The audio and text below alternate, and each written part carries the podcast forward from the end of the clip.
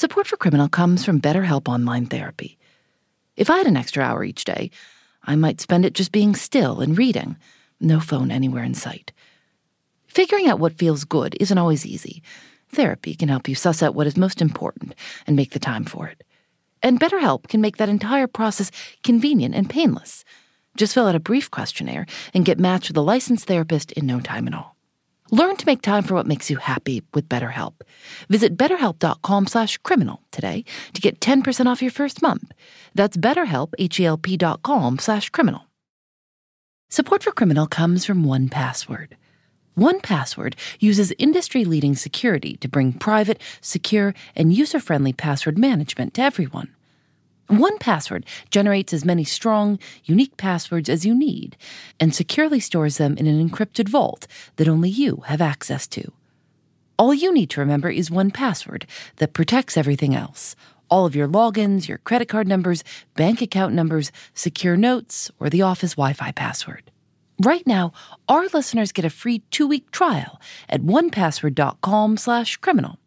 That's number one, password.com slash criminal for two free weeks. Onepassword.com slash criminal. We go walking in the dark. We go walking out at night. Where were you when you first heard Connie's music?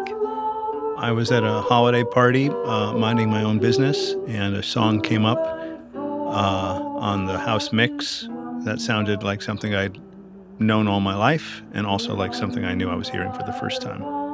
As the melodies and lyrics were unfolding, it just started to remind me of some of my favorite art songs, and I was so struck by her. I just couldn't quite place it. You know, like, what is this?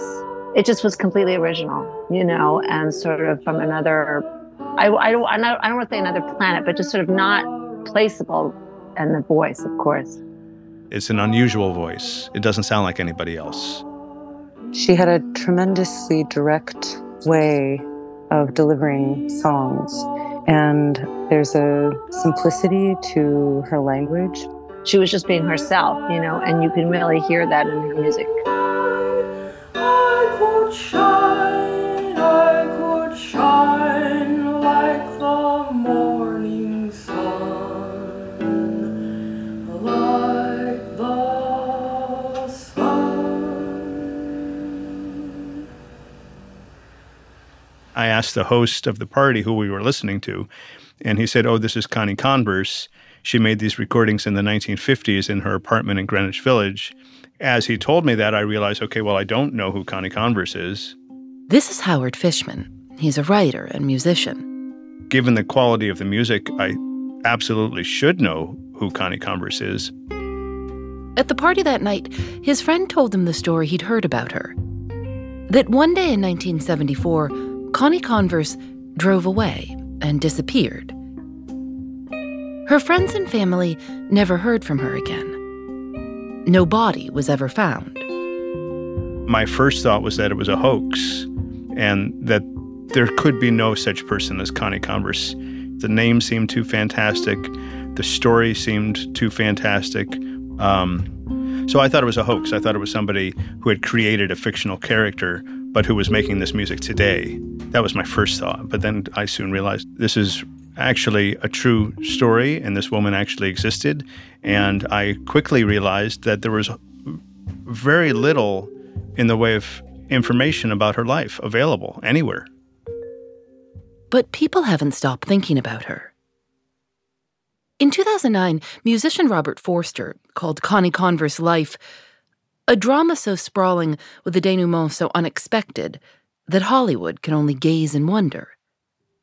And in 2022, writer Hanif Abdurraqib wrote that he was fascinated by Connie Converse because, quote, I have found myself newly sensitive to the art of disappearance and how it is not, or at least not always, aligned with death.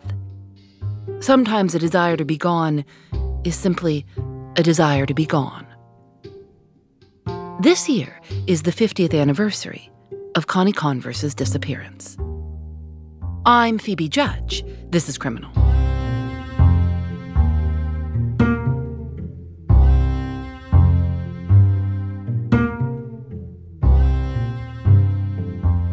After Howard Fishman heard Connie Converse's music, he tried to find out everything he could about her.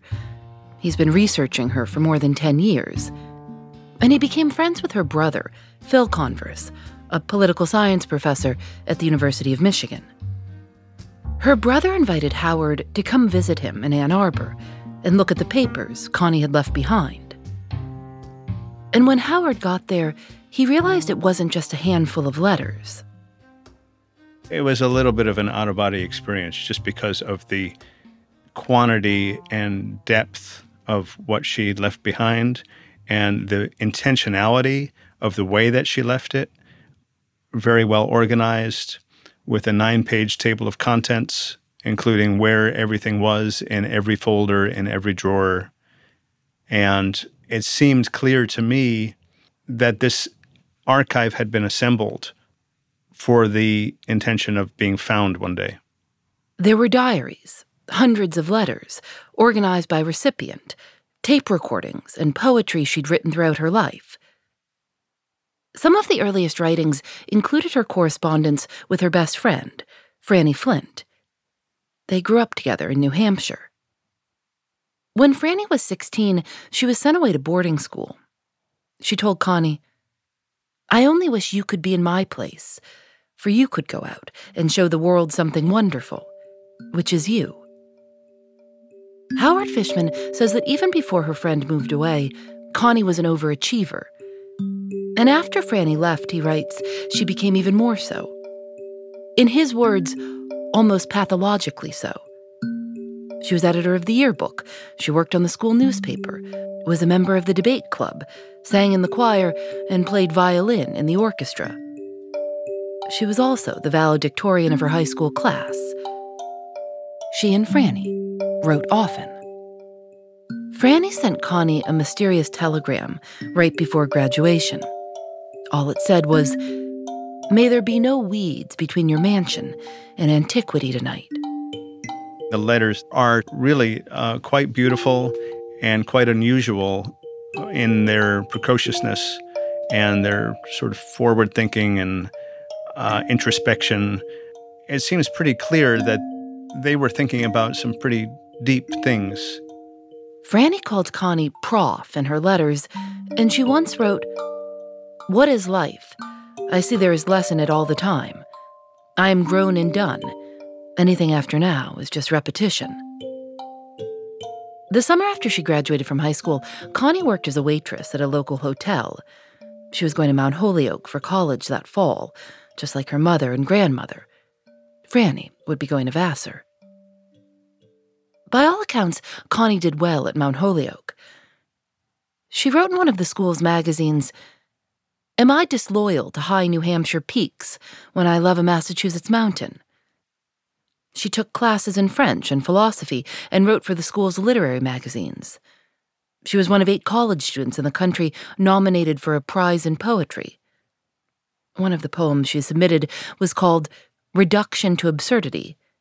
It reads I think that I shall just regress from middle youth to childishness, from cover fields of infancy to restless prenatality, and then arrive where good souls go, a cold and tired embryo. And then, one day in 1944, after finishing her sophomore year, she abruptly told the college that she wasn't coming back. Connie's brother Phil said their parents were devastated. Phil never knew why Connie left school.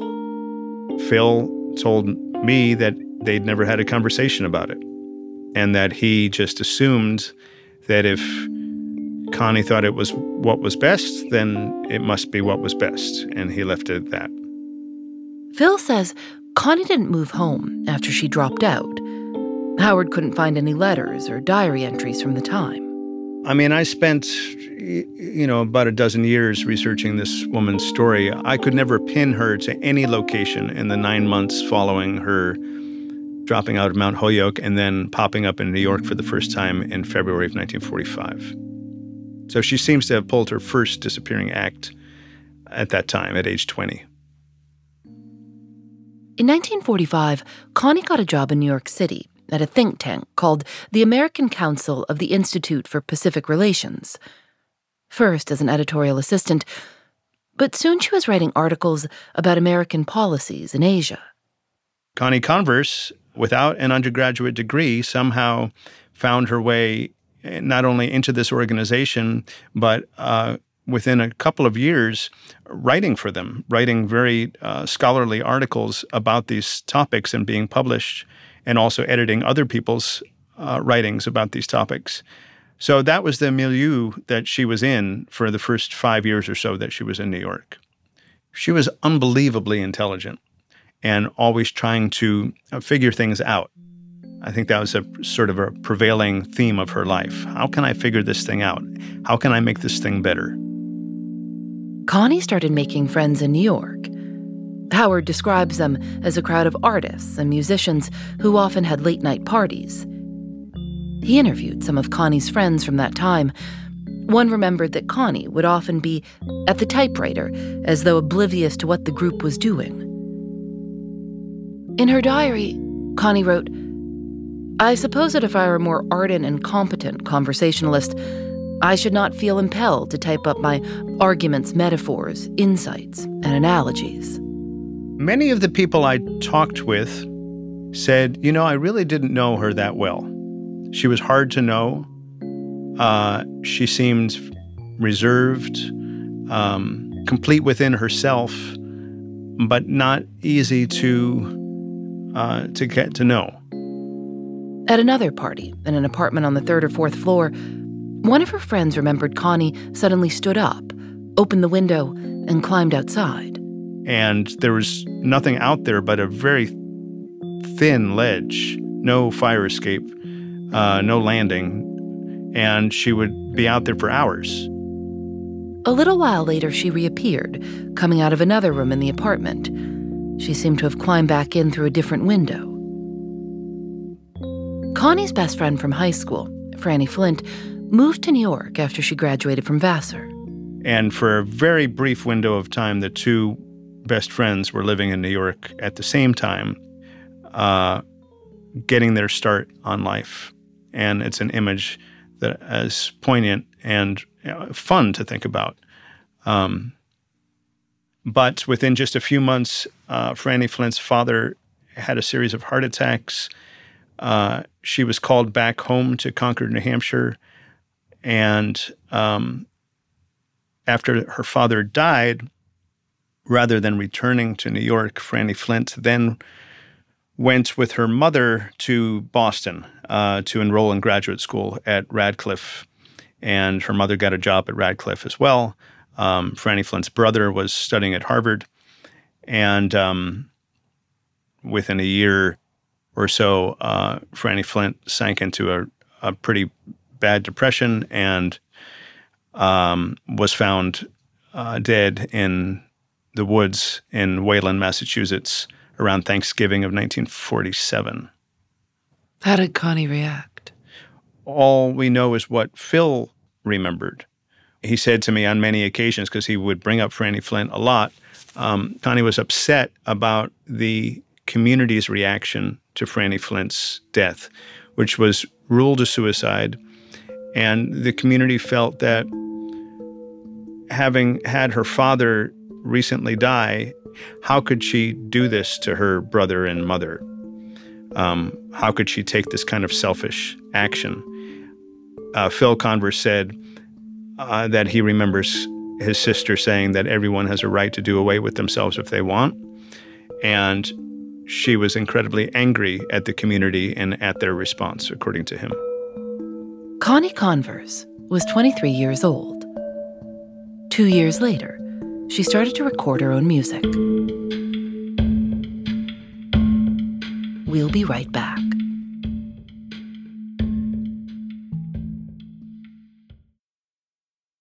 Hi, it's Phoebe. If you're someone who enjoys listening to the stories we tell on Criminal, I want to tell you about another show you might like. My Favorite Murder, hosted by Karen Kilgariff and Georgia Hardstark on the Exactly Right Network. In each episode, they tell each other stories, some that are well known from true crime history, like the Golden State Killer and the Heaven's Gate Cult, and others that you might not have even heard about before. They're very funny, and Karen does a very good impression of me. I've been on the show a couple of times, talking about stories that I've come across that I think are really interesting, like the disappearance of the Sodder children on Christmas Eve in 1945 and the plane that crashed on Rikers Island in 1957. Look out for brand new episodes on the show every Thursday. Listen and follow My Favorite Murder wherever you listen to podcasts. Fox Creative. This is advertiser content from NetSuite. I've never worked in media before, and it's really fun to see deals come through, especially when we signed with MKBHD and the Waveform podcast. That was one of my favorite shows on YouTube, and I've loved that we've partnered with him. I'm Christina Ho Rodriguez, and I am a senior manager of revenue accounting at Vox Media. At Vox, I'm not so siloed in my own revenue accounting department. I'm getting to see the big picture of, of what the company is working on. In my first year, the company went through a really big merger with another media company, and we switched from our old ERP system to NetSuite. We had to integrate NetSuite really fast. It was very user friendly right out of the box. Over the last couple months, our team developed a new revenue reporting module that makes our reporting much faster, much more automated. I have a lot of hope with what we can do in the future with NetSuite so that we're able to optimize, make our team a lot more successful, and improve our processes. We're only as good as our best data, and NetSuite allows us to see it all. Discover the power of NetSuite, a leading cloud financial system serving more than 37,000 businesses. Download NetSuite's popular KPI checklist designed to give you consistently excellent performance absolutely free at netsuite.com/criminal. That's netsuite.com/criminal to get your own KPI checklist.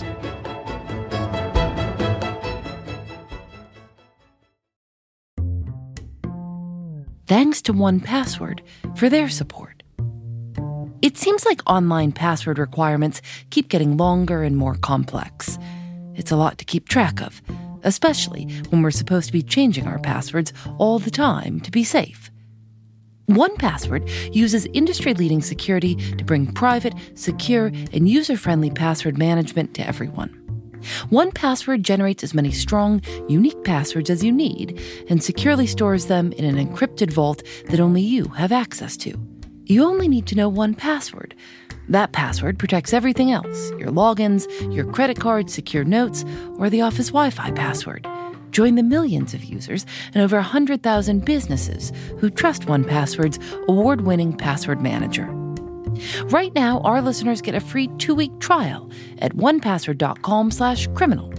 That's number one, password.com slash criminal for two free weeks. onepassword.com slash criminal. In 1949, Connie Converse was 25 years old, and the think tank where she worked was being investigated by the House Un American Activities Committee. The committee's goal was to investigate anyone suspected of having communist ties. Senator Joseph McCarthy had accused Connie's editor of being the top Soviet agent in North America. Connie lost her job. And that begins the next period of her life where she is really focused on trying to make it as a musician and a songwriter. In 1949, the best selling songs in the country were by artists like the Andrews Sisters, Perry Como, and Bing Crosby. At that time, the pop music of America was pretty bland stuff. Benny Goodman and jazz and swing and big band music and Tin Pan Alley. There was no such thing really as singer songwriters at that time. Uh, and there was a folk scene for sure. But folk music in 1949, 1950, 1954, these years that Connie Converse is writing music, folk music at that time was music that was traditional music. It wasn't written by anybody, it was handed down and passed around orally. So I think people sometimes inaccurately today describe Connie Converse as a folk singer, which is it's just entirely inaccurate because at the time that she was writing these songs, if you were a folk singer, you were singing traditional songs that had no known composer, no known lyricist.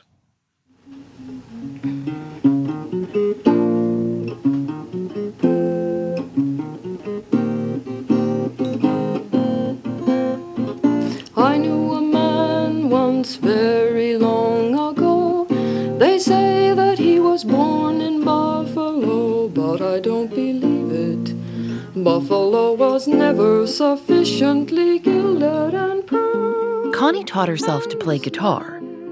She wrote, I used to think a guitar was a vulgar and unpleasing instrument. But if treated properly, it rises above the realm of the musical cliche. And with a good song, even cliches sound good. For the next few years, she wrote a lot of songs. Connie wrote in her diary A good song must imply its own harmony. To test, whistle it a cappella. Here she is, recording herself. Hello. Hello. Now I have the microphone on, I have the volume on five, and I have the microphone in input one. And I'm getting a reading She sent copies of her music to her brother Phil and his wife Jean. They called it her Song of the Month Club. And then as she finished a song, she would pack it up in an envelope and mail it to Phil and Jean in Ann Arbor uh, so that they could hear it. And also said that Phil and Jean could play the songs themselves. Phil played guitar and Jean sang. And I think they did a lot of playing Connie Converse's songs at home. For money, Connie worked at a temp agency and did some freelance writing. She eventually found a permanent job at a print shop and publisher. But she wrote to her brother, I am furtively exploring the concrete commercial alleys of the songwriting racket, just in case there might be a buck in it for me. One Thanksgiving, Connie's parents visited her in New York, and she played them some of her music for the first time. She recorded the performance. On the tape, you can hear her mother say, Oh, I really like that one. One of the songs Connie played for her family was called Talking Like You. See that bird sitting on my windowsill, well, he's saying whippoorwill all the night through. See that brook running by my kitchen door, well, it couldn't talk no more if it was you. Up that tree, there's sort of a squirrel thing.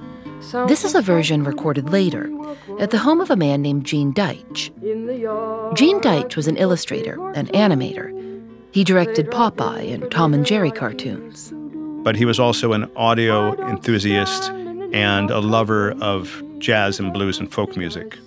Gene often hosted parties with his friend Bill Bernal at his home. They would invite some singer, um, usually a folk artist or a blues artist, and they would give a house concert, and Gene Deitch would record them, and that was a hobby of his. Connie played at one of these parties in 1954. Bill's wife remembered feeling confused by Connie and said she was, quote, boring to look at. She described her as strange. She said, um, incredibly talented, obviously, um, a genius, and yet so baffling in the way she presented herself. She described her as uh, dowdy, looking like she'd just come in from milking the cows, and seemed aloof and arrogant. Later, Gene Deitch's son, Kim, wrote about that night. He said, No one paid any particular attention to her at first. But at some point, whoever had brought Connie along urged her to sing something, and with seeming reluctance, she did. Well, it was one of those moments you often hear about, but seldom witness. From that point on, the party was all about Connie. People say a roving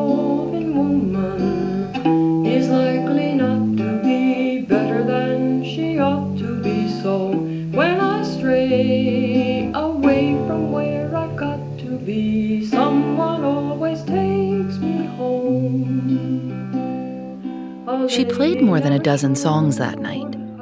In the middle of one, Gene Deitch's cat started screaming. Connie said, That makes the perfect background. Are people telling her, Connie, you're really good? This stuff is great. I mean, did she have any sort of a, a following? She had a following of people who heard her at these house concerts and thought she was absolutely out of this world, like unlike anything they had ever heard before. So those people, yes, were telling her, "You've got what it takes. You're going to be huge."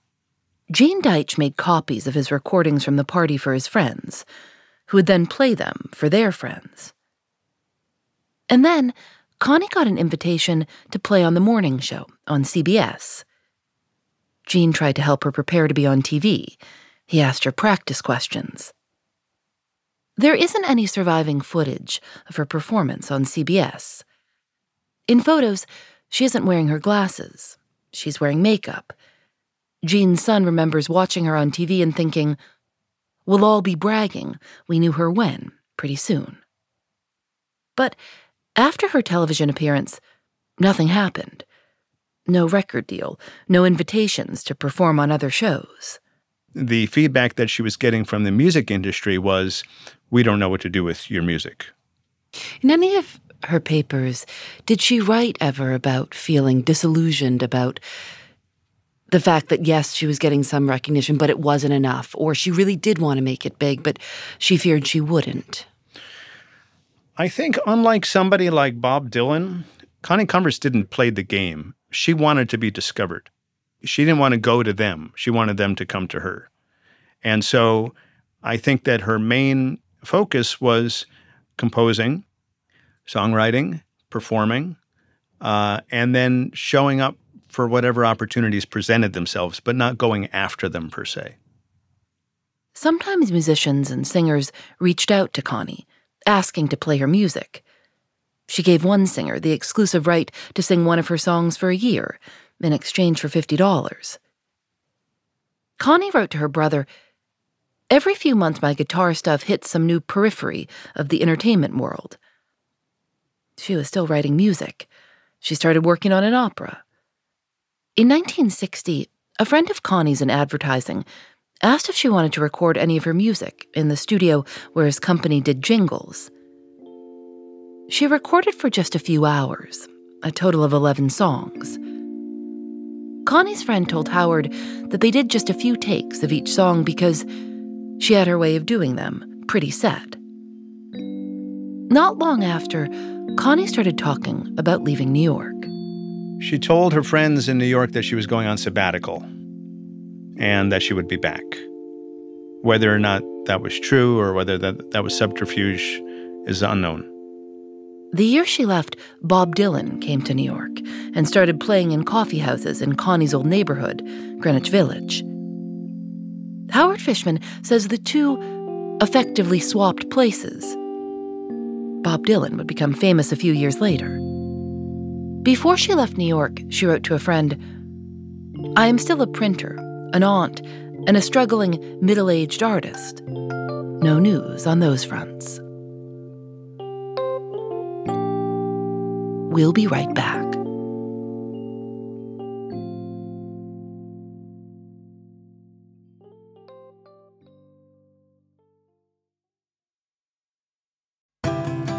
Did you know only 12% of Americans are metabolically healthy? Crazy thing to hear, right? But it's part of the reason why Nature's Sunshine is here to help you upgrade your wellness with simple daily additions that work to fuel your body with the nutrition it needs and may not be getting. For more than 50 years, Nature's Sunshine has been harnessing the healing power that Mother Nature has to offer. Their new power line focuses on providing you with superfood and whole food nutrition to support your metabolic health from their Power Greens that has over 200 plant based nutrients and two full servings of veggies for gut health and daily focus, to their Power Beets for better performance and enhanced blood flow that you feel immediately. Not to mention their Power Meal, which contains 25 grams of premium plant based protein, gut friendly fiber, and a powerful mushroom blend for immunity. This entire power line will support you in feeling your best by giving your body the nutrition it needs. The power products work synergistically when taken together, but are also great on their own. Plus, the full line is vegetarian, gluten free, and non GMO with no added sugar. And when you subscribe and thrive, you'll save each month and enjoy free shipping. Get 30% off the Power line for a limited time. Use the code POWER30. Just go to naturesunshine.com. That's naturesunshine.com. Support for this episode comes from Viator. Sure, a good souvenir is always fun, but it's the experiences that people love the most about traveling. When you get back home, that t shirt might fade and that snow globe might break, but it's those once in a lifetime memories that will last. Viator is a website and app where you can book travel experiences like architectural sightseeing, snorkeling excursions, sunset cruises, and so much more. With Viator, you can reserve everything from simple tours to thrilling adventures with over 300,000 bookable experiences in 190 countries. Whether you're a foodie, a history buff, or an adrenaline junkie, there's something for everyone. Plus, Viator's travel experiences have millions of real traveler reviews, so you can have the information you need to book the best activities for your trip. When you book a travel experience with Viator, there's always flexibility and support with free cancellation, payment options, and 24 7 service. Make memories that will last forever with Viator. Download the Viator app now and use code Viator10 for 10% off your first booking in the app. One app, over 300,000 travel experiences you'll remember. Do more with Viator. In 1961, Connie Converse moved to Ann Arbor, Michigan where her brother Phil lived. She saw him often. She gave music lessons to one of her nephews. Friends of hers told Howard that if they went by Connie's house at night, they would find her playing the guitar and smoking. Her friends said they were worried about her. She was depressed. She moved into her brother's attic for a while. She protested against the Vietnam War, and she became an editor for the Journal of Conflict Resolution, until 1972, when the journal shut down. Connie Converse was turning 50 in August of 1974. Uh, on August 10th, 1974, she dropped notes and letters into the mailbox uh, to family and friends, each of which said different things. But several of them said, I'm, I'm going back to New York. I'm hoping to get my old job back, get in my old union, and get started again. She told her nephew, just like Bilbo Baggins, I have to go away. She wrote to her mother, It may be some time before I can get settled somewhere and get back in touch. In any event, it would be pointless for you to worry. And there was a long letter to no one in particular. In all caps, it's addressed, quote, to anyone who ever asks if I'm long unheard from. Her brother, found it in her papers later. Near the end of the letter, she writes Human society fascinates me and awes me and fills me with grief and joy. I just can't find my place to plug into it. So let me go, please, and please accept my thanks for those happy times that each of you has given me over the years. And please know that I would have preferred to give you more than I ever did or could. I am in everyone's debt.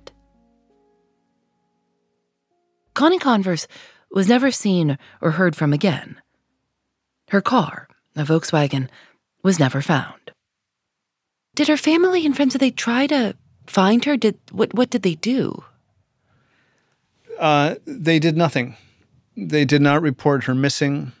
Um, they did at one point uh, talk to a private detective to see what would be involved in engaging a detective services to go looking for her and we're told that every person has the legal right to disappear, so that even if the detective found his sister, if his sister didn't want to be found, then the detective wouldn't be able to tell her where she is. And so, for that reason, Phil said they didn't hire a detective.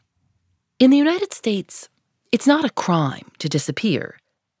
There are no federal laws that require investigation into missing adults.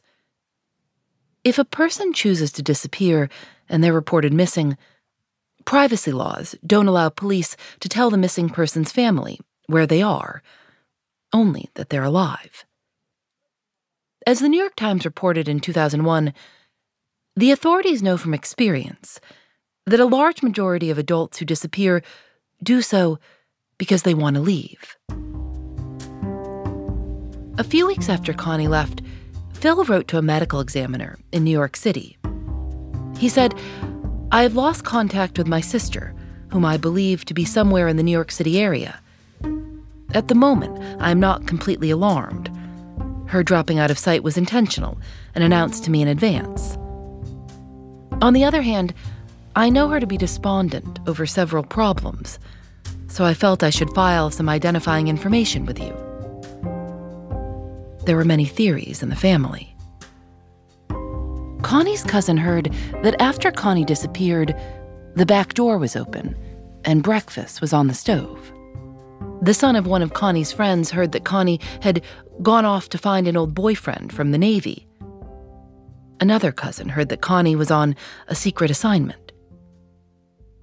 One of Connie's nephews told Howard that the Michigan State Police contacted him when they had found remains in Tennessee that they thought might be Connie. The detective told him he would be in touch if they could identify them, but the nephew never heard back.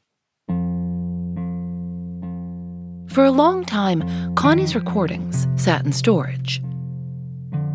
In 2004, Gene Deitch went on a radio show called Spinning on Air he brought one of his recordings of Connie to play. It was the first time one of her songs had been on the radio. A music producer named Dan Dzula was listening to Spinning on Air in the car with his brother when he heard Connie's music. He said he was dumbfounded. He tried to find out more about her, but found very little. He remembered it was very frustrating. Eventually, he wrote to Gene Deitch and Phil Converse, who shared their recordings of Connie with him. Dan founded a record label and put out the first commercial release of Connie's music, called How Sad, How Lovely, in 2009. Her songs have been played around 16 million times on Spotify. Today, Connie Converse is recognized as a pioneer of the singer songwriter genre. A tribute album came out in 2017.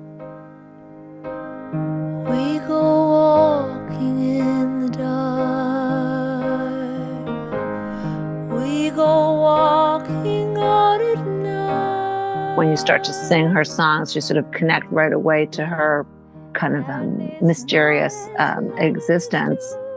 This is Martha Wainwright.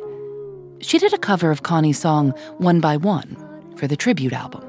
It's funny, I'm always, I'm usually asked to cover the songs that are the more kind of weirder or more difficult ones sometimes because I, I'll, I'll, I don't know why.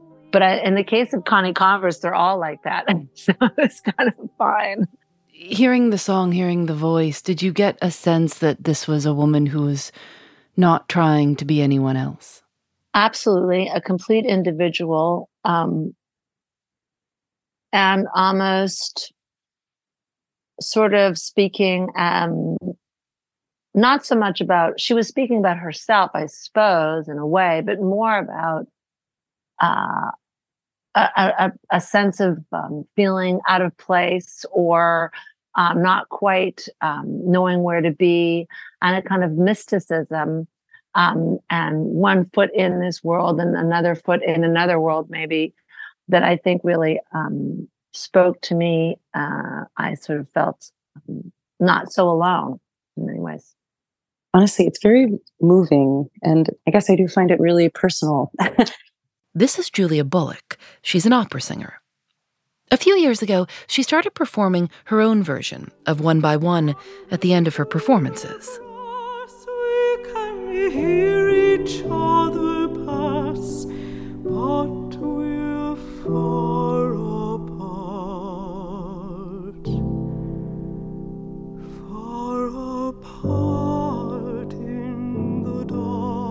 One by One is about seeking connection in times when maybe you're feeling isolated and acknowledging that you are in communion with other people. I think even in times of great despair.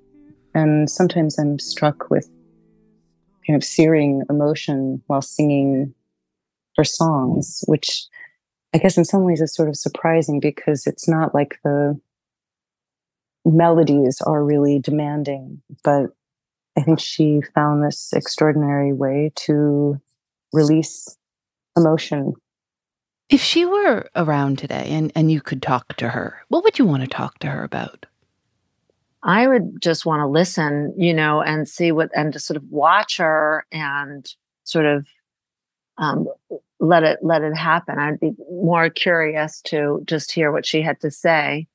Um, I I wouldn't know what to ask her, you know, because I wouldn't want to um, upset her or disturb her, you know, or you know, why this, why that, why, uh, you know. But I think it would just be watching and and listening and and learning. I think I just want to hang out, honestly, um, cook a meal, and drink some whatever she wanted to drink. Because um, wow, what a just extraordinarily deep and open person. And you know, one of my the favorite things about listening to that initial recording of her um, and some of the other recordings that I've been sent that also haven't been released is also just listening to her talk about her music or just these little side comments. She just seemed totally conscious and with it. Um, and I think it just would have been very cool to be in her presence for a little while, or would be very cool to be in her presence for a little while. if Connie Converse is alive, she'll turn 100 years old this year. When she was still living in New York, she wrote in a letter to her brother For the best communication, the most satisfactory human relationship, it seems now to me that knowing and being known are prerequisites. I have always found it difficult to make myself known. I have the microphone about eight inches away and it's going way up. I'm getting a very good response. I'm going to uh, pause a minute and try the microphone.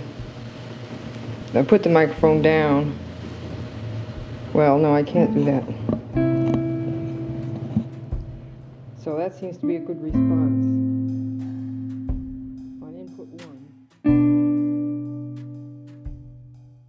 Howard Fishman's book is called To Anyone Who Ever Asks The Life, Music, and Mystery of Connie Converse. Special thanks to Tzadik Records, Nonesuch Records, and the Music Group.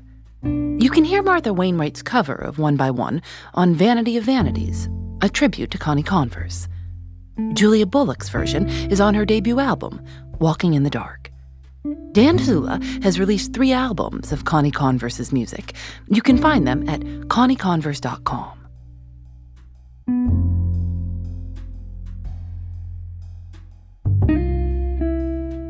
Criminal is created by Lauren Spohr and me. Nadia Wilson is our senior producer. Katie Bishop is our supervising producer. Our producers are Susanna Robertson, Jackie Sajico, Lily Clark, Lena Sillison, and Megan Kinane. Our show is mixed and engineered by Veronica Simonetti. Julienne Alexander makes original illustrations for each episode of Criminal. You can see them at thisiscriminal.com. And you can sign up for our newsletter at thisiscriminal.com slash newsletter. We hope you'll join our new membership program, Criminal Plus. Once you sign up, you can listen to criminal episodes without any ads, and you'll get bonus episodes with me and criminal co-creator Lauren Spohr too.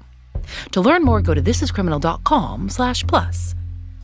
We're on Facebook and Twitter at Criminal Show and Instagram at criminal underscore podcast. We're also on YouTube at youtube.com slash criminal podcast. Criminal is part of the Vox Media Podcast Network. Discover more great shows at podcast.voxmedia.com. I'm Phoebe Judge. This is Criminal.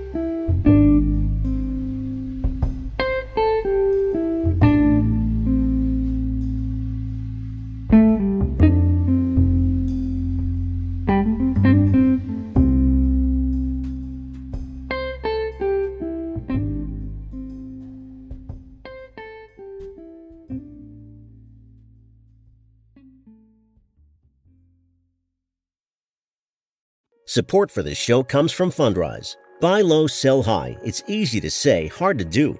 For example, high interest rates are crushing the real estate market right now. Demand is dropping and prices are falling, even for many of the best assets. It's no wonder the Fundrise Flagship Fund plans to go on a buying spree, expanding its billion dollar real estate portfolio over the next few months. You can add the Fundrise Flagship Fund to your portfolio in just minutes and with as little as $10 by visiting fundrise.com/vox. Carefully consider the investment objectives, risks, charges and expenses of the Fundrise Flagship Fund before investing. This and other information can be found in the fund's prospectus at fundrise.com/flagship. This is a paid advertisement. Support for this show comes from Wix Studio. Designers and devs you might be able to do your thing better on Wix Studio, a web platform with everything you need to deliver bespoke sites hyper efficiently. Design teams get a ton of smart features that can take the grind out of web creation without it costing per pixel control. Dev teams, you get a zero setup, developer first environment combined with an AI code assistant and your preferred IDE for rapid deployment. Search Wix Studio today to explore the full range of features.